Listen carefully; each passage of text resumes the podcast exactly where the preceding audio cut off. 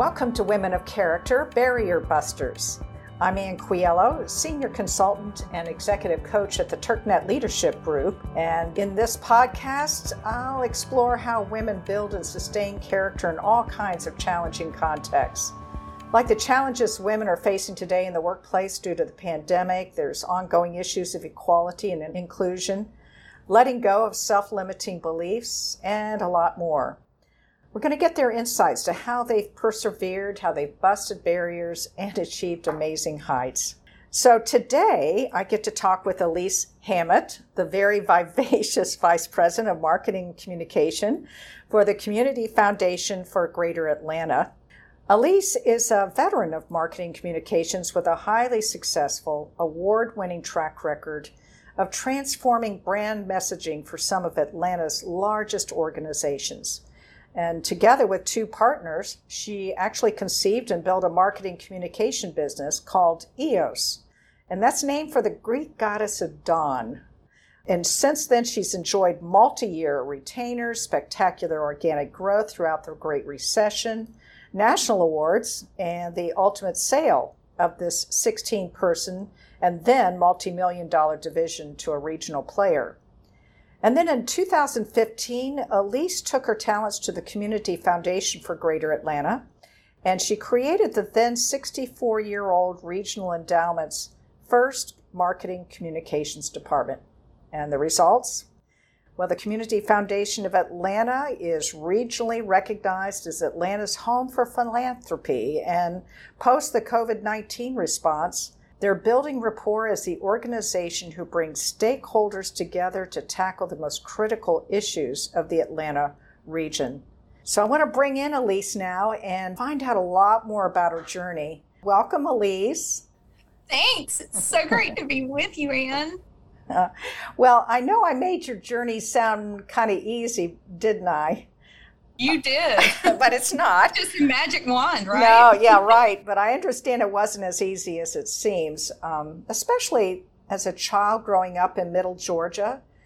Uh, what was it a, about your growing up experience that has served you well or maybe created barriers uh, to this journey of yours? Mm. Well, that is a deep and complex thing. And, um, and as I think about what you've asked me, I, I would really like to make four points to answer your question. And I want to hope that these four points reach one of those who are listening, reach their hearts and minds, because this is why they've turned in to listen to us today. They are seeking truth to learn through the ph- phenomenal tools that um, you and, and your TurkNet colleagues provide for our community. I, I really believe um, that by being on this platform, you're endorsing my work and I yours. And I think that the brand promise is not taken lightly. So thank you for inviting and welcoming me to share today. Um, so, my points. Point number one. So, communications is really part art and part science.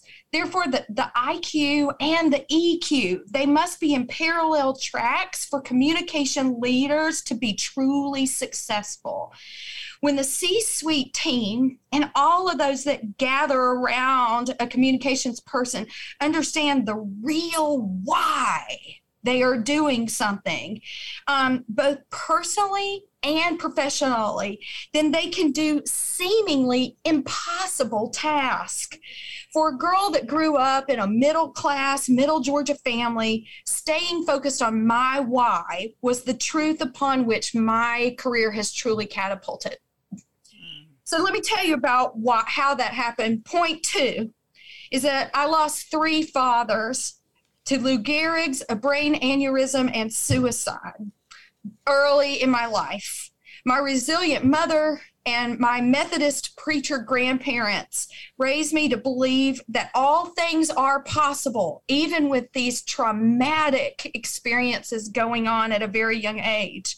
Um, and they help bring those things to life, you know, not only in the pulpit, but how they walked and talked every day. Those life lessons that taught me empathy for the human condition and the moxie to achieve what were impossible dreams. So that leads me to point number three. So at age 10, the year was 1976, which was the year Jimmy Carter was president. I portrayed Scout in Harper Lee's epic To Kill a Mockingbird on the Little Theater stage. That was the genesis of rock and roll. It was also the genesis of dialogue about what really what racism meant. Um, people were really beginning to just open up and start talking about it then, Ann. And golly, you know, that book is about a black man who is wrongly accused of raping a white woman. So at 10, my family is teaching me about sex, about bias, about racism, about the Constitution and our American rights as men and women. Oh my God, that was so heavy at age 10. that play ran for 30 days but that impact became a fundamental axis of my life because I understood Scout's ability as the storyteller in the show, in the in the book, to make an enduring difference and an impact on her world. Well, that evolved for me into oratorical debate in high school, which ultimately resulted in early admission to Emory, paid for by oratorical scholarships that I earned and won through clubs like Optimist, Rotary, Kiwanis, and more. Point number four. Sorry, I feel like this is long way to finish. I'm really getting to something with these points. That's okay. They're powerful and the last the last point is um, the summer between my freshman year and sophomore year at Emory. Um, I lost my stepfather to a self-inflicted gunshot wound. Uh, had I not won and accepted Emory's early entrance offer, I would have been graduating from high school and I most surely would have stayed with my emotionally exhausted family um, to help everybody heal. But my family knew the potential of Emory University on my life. So in that year, I learned about the resilience to fight for one's soul, to, to search in the darkness of night for hope, um, and to reach out to a stranger with empathy and love for priceless lessons learned and it really changed and made this trajectory in my life. Wow, that is powerful. And what comes to my mind is how forming in our early years those significant events are to our belief systems, to our values, and then what ultimately for you created your path, your journey uh, that might not have happened. So there was some tragedy, but also some gifts and opportunities involved, it sounds like, in, in your description. Well, in what ways has your why manifested itself in your life's work now? Yes, so, you know, um, and we are both obviously commun- communicators. And um, we understand the impact of words and how much words really matter. Um, and so as communications professionals the why is truly at the corpus of anything that i get to do as a communications planner and implementer. Um, so think about it. We build communications programming for organizations and brands and when we do that, we ask ourselves really basic questions like, what do we want to be? What is our ultimate goal? Who do we want to influence? Why do those people care? Um, what is the behavior change that we're seeking to accomplish through this communications process? How do we measure success? How do we know we've gotten there? Um, are we getting the behavior change that we tried to garner? So when I think about my own upbringing experiences and how those impacted literally the air I breathe, the DNA of who I am. Um, this mode of thinking and action every day to try and cone and hull ways to make the communications sharper uh, ultimately led to this belief that I could use these tools uh, to make life better for my fellow human beings. And um, to drive ethical communications for the target audience I had the blessing and pleasure to serve. It sounds to me that you're telling their story in a very authentic way by asking that basic question. Um, you can tell a story about any organization that can create their brand, but if it's not authentic, I wouldn't think it would be sustainable. So, similar to what you just did with your own why, taking your own why and creating the authentic Elise and uh, expressing that authenticity in all that you do because you are very clear about your why, then you're able to do that for organizations as well. Have I got that right? That's exactly right. And really push on them, you know, to to do that deep hard work because I really believe that once you once you understand the why, that everything else it, it becomes so much easier to um, to to manage and work through. Mm-hmm. Yeah. So let's just go back to your journey again. What do you remember about your very first gig? Oh my gosh! So I was so blessed. The Emory University System of Healthcare gave me my first real gig. And I got to see true marketing communications magic that happened there. So there was a guy who was over it. His name was Dr. Michael M.E. Johns, and he was the CEO, and he had this big goal. And it was to be in the top 25 healthcare systems in the country. Now, back then, Emory was just like, you know, it was known around the state, but it, pro- it probably wasn't even known around the region. So to be listed in top 25 in the country, I mean, that was just, that was zealot. And in order to do that, the marketing communications department, this was my first real job, they had to transform what was then 48 different subspecialty brands with their own logo, their own name, their own nomenclature. It was in the, you know, in this network cobbled together as the Emory University system of healthcare into one brand so that we could begin competing on the national stage. I got to work for the incredible, indomitable Una Newman, and she, with her deaf strategy, partnered with Dr. Johns to do this. And Emory broke through that top 25 record of best healthcare systems determined by the US News and World Report's eminent list. And it forever changed the trajectory of the university. It forever changed it.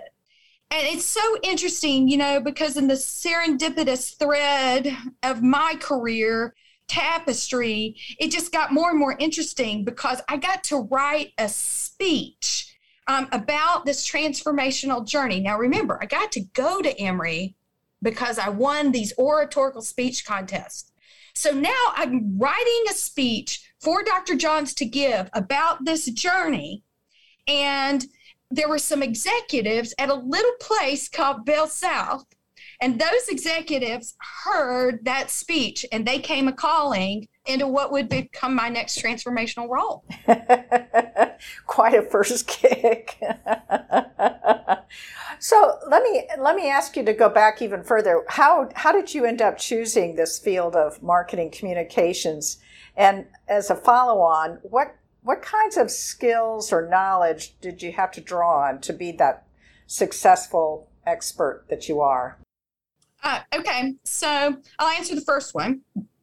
What led me into the field? So, in the field of marketing communication, so at Emory, I was in the liberal arts college, which really taught me how to think. Because of this oratorical success in high school and you know earning these these scholarships to Emory, my college career counselor at Emory suggested that I take an internship in a PR department where I would write speeches for the executives. I didn't even know what PR was. I had to go go to the library, Woodruff Library, and look up what public PR was. I had no idea what she was talking about, and I was too embarrassed to ask. Um, that was really sage advice. So when I graduated from Emory, I had had four communications internships under my belt.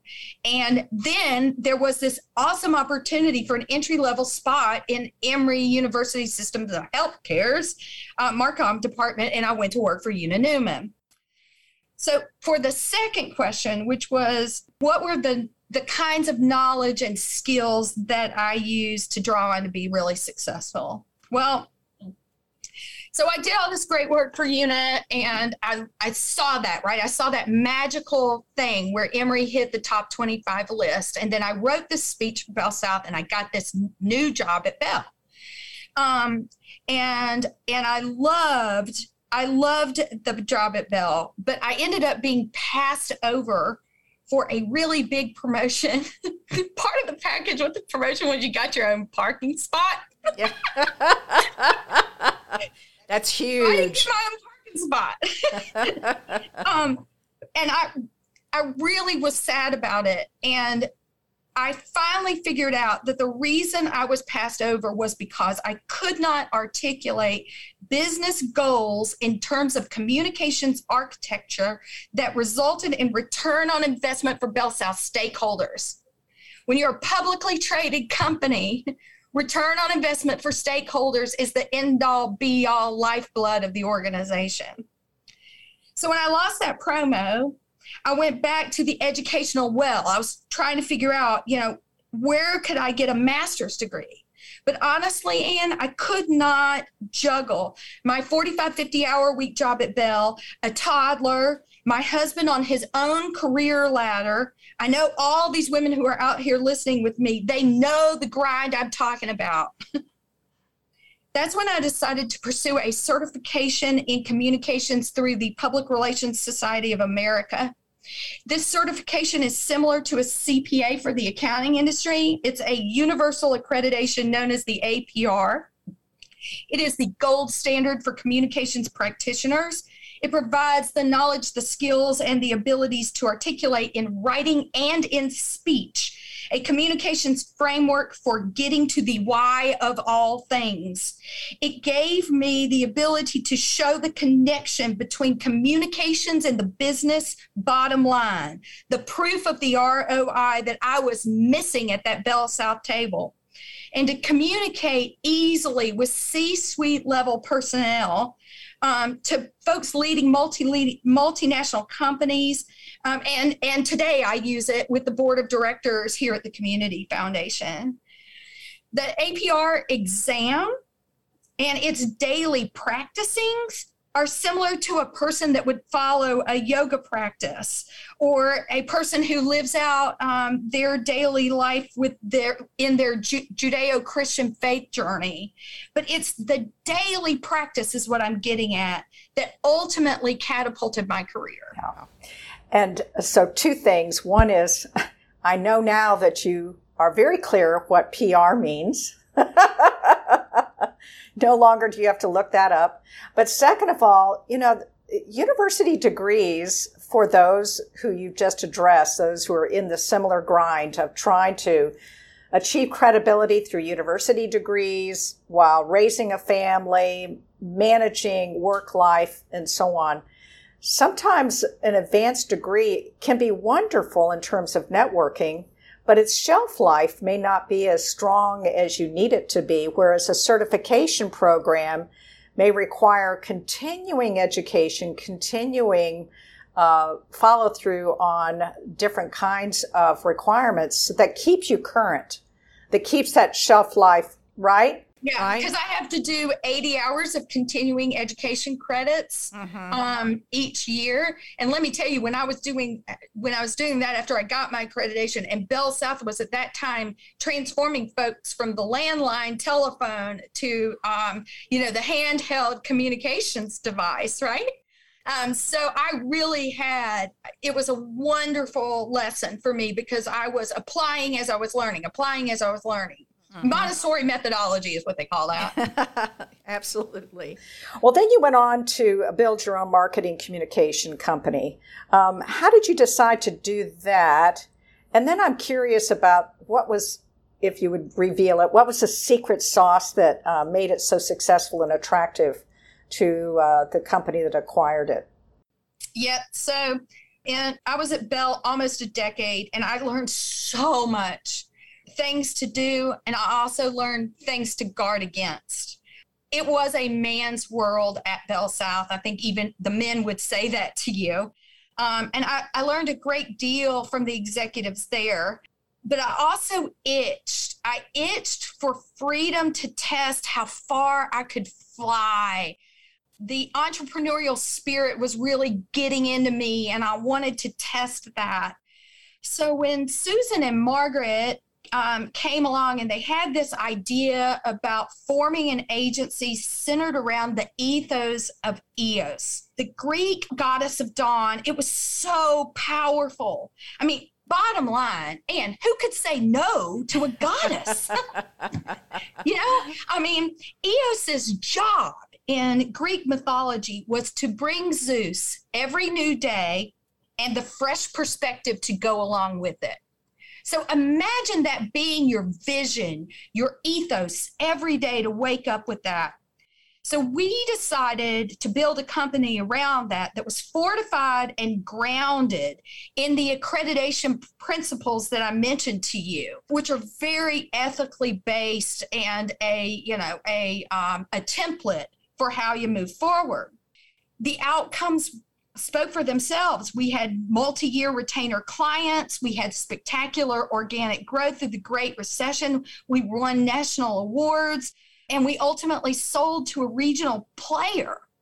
The interesting thing was, I don't think there was any secret sauce at EOS, Ann, but I could gladly point to this third party PRSA endorsed methodology for every new business pitch because we zealously pursued it and we built this business around these teachings. We rarely lost business. We grew we grew to an unbelievable number of employees in just five short years and we sold the agency. Wow. That's that's a lot of focus and that's a lot of unity around that vision that you held so dearly. So what a great story. I love the name of the organization. That is phenomenal well, Elise, if you had to do it all over again, uh, is there anything you'd do differently? Oh yeah, I'd definitely be more curious, more daring. I'd put my Wonder Woman t-shirt on faster. You know, I would have read more. I would have listened to different types of music. I would have explored more outside. I, I should have stretched my perspective earlier. I was raised to be this good girl. You know, I was a preacher's kid. Yes, ma'am. No, ma'am. Yes, sir. No, sir and always to be grateful and and I wish I had thought if I could have engaged more to learn to push back in a nice way, but to say, have you considered, or could we look at this from another view? Those kinds of things. And I think if I had felt more sure in my red shoes, you know, if I had been able to tap my red shoes like Dorothy did faster and claim it and move it, I could I could be doing more now. Mm. Those are profound words, and we know through research that women leaders, particularly, have greater issues with self confidence than men do, and a lot of it has to do with being raised to be that good girl, pay attention in class. Uh, and um, versus the boys who are out on the playground pushing each other around, hurting themselves, busting their noses, and so on and so forth, where they learn to pick themselves up and keep on going. So those are really profound words. Well, so now you're promoting the good work of the Community Foundation of Atlanta. Um, so I'm curious what excites you most about this role you have in proclaiming, I should say, the goodness of this organization. Oh my gosh, Ann, isn't it so interesting how we have these seasons in our lives? So at the Community Foundation, we fundamentally believe that every single person deserves a fair shot at a decent life.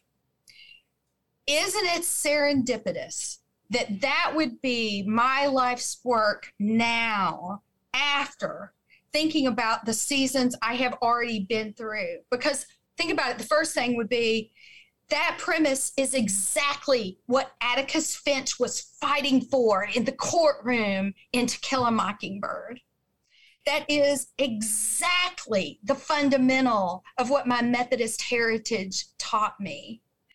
That is what exactly came to life when Margaret, Susan, and I were growing EOS.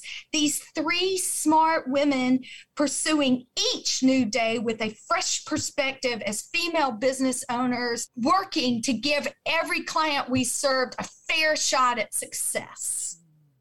And now, here at the Community Foundation, we are working towards equity and shared prosperity for all. Now, I gotta tell you, Ann, this work is not for the faint of heart. not the way you've described it, especially in the city that we live in. Right? Because we live in the city, Atlanta is number one city in the nation for income inequality. The number one city. That is something that we are not proud to be number one for. No, that's hard um, to believe too. It, that is very hard. It's really believe. hard to believe, but when it comes out of somebody like the Brookings Institute and is proclaimed in newspapers across the country, it's not fake news. um, and so I have seen Atlanta in its best and at its worst in the six years that I have been in this role. And especially over the last 20 months as the pandemic's wrath has just washed over our this beautiful region that we both love. You know your zip code should not determine your destiny. So literally if you are born in buckhead you are predicted to live 12 years longer than if you are born in bankhead which are less than 3 miles away from each other and we've just got to make changes in our systems across our neighborhoods, block by block, family by family, to ensure that everyone gets a fair shot at this life. And a fair shot to also break the generational poverty that exists. Yes. That's that is the toughest part, I would think, of the work that you do is to be able to make an impact on the generational poverty so that it is not passed on from one generation to the other. Right, which starts in systems, right? And how we educate and how we start the earliest of development in the pediatrician's office in making healthy choices available, right? No food, we have to get rid of food deserts so that kids can have access to, to healthy foods. And we have to have workforce development so that workers can make enough to be able to enjoy squash and what we buy in the market. Mm-hmm. Yes, you're right. So, for those who are listening, I really encourage you to go to the Community Foundation's website. Just Google us. The strategic plan that we're introducing is called Together ATL because we believe that together ATL can be a better place. And we've got a strategic plan that Frank talks to you about, our CEO, about how we're going to get there. So please check, take a look. You can watch a great little, great little three minute video, and I hope it sets your heart on fire. I'm so glad that you all exist. I'm so glad. All right, so just one last question. What is your advice, Elise, for anyone who's listening who may be searching for their why?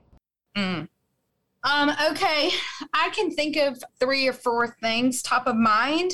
One is that you should do a personal creative brief. I want you to outline on one page, just one page, why you exist, what you want to be, and how you're going to get there.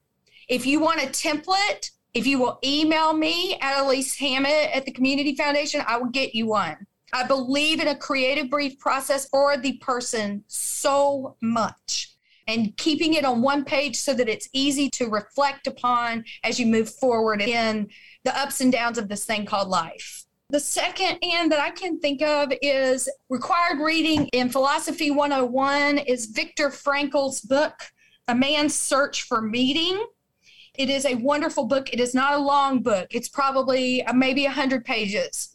My new CEO, Frank Fernandez, reminded me of it recently. We have a shared love for this book. Victor survived Auschwitz and he poignantly explains how getting to your why is so important and how he made it through.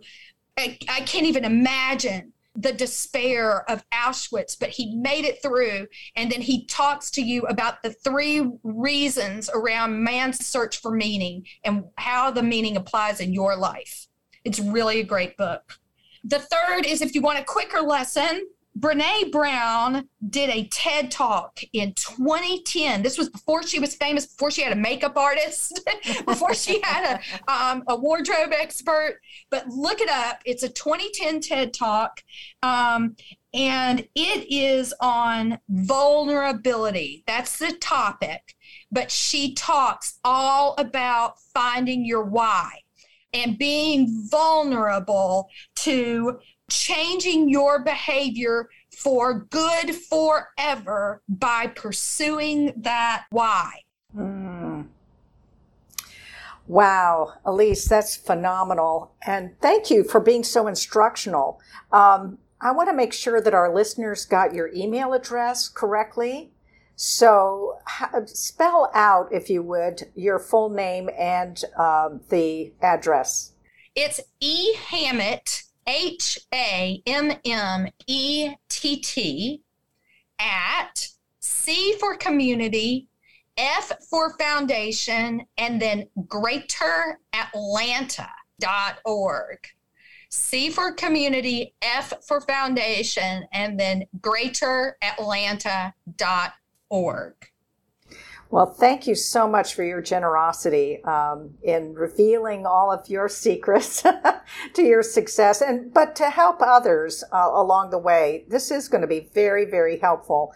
And I do want to encourage. Yes, go ahead. One thing I want to add. Can I add one more thing? Is it please, too late? Please. Okay. So I, w- I also would want to say, you know, that you need to search for women who can be your mentors and your champions because women know how to hold each other accountable. And they do, that we do it in really good ways. I worked for Alicia Philipp, for example, who led the Community Foundation as its president and CEO for 43 years. She retired in 2020.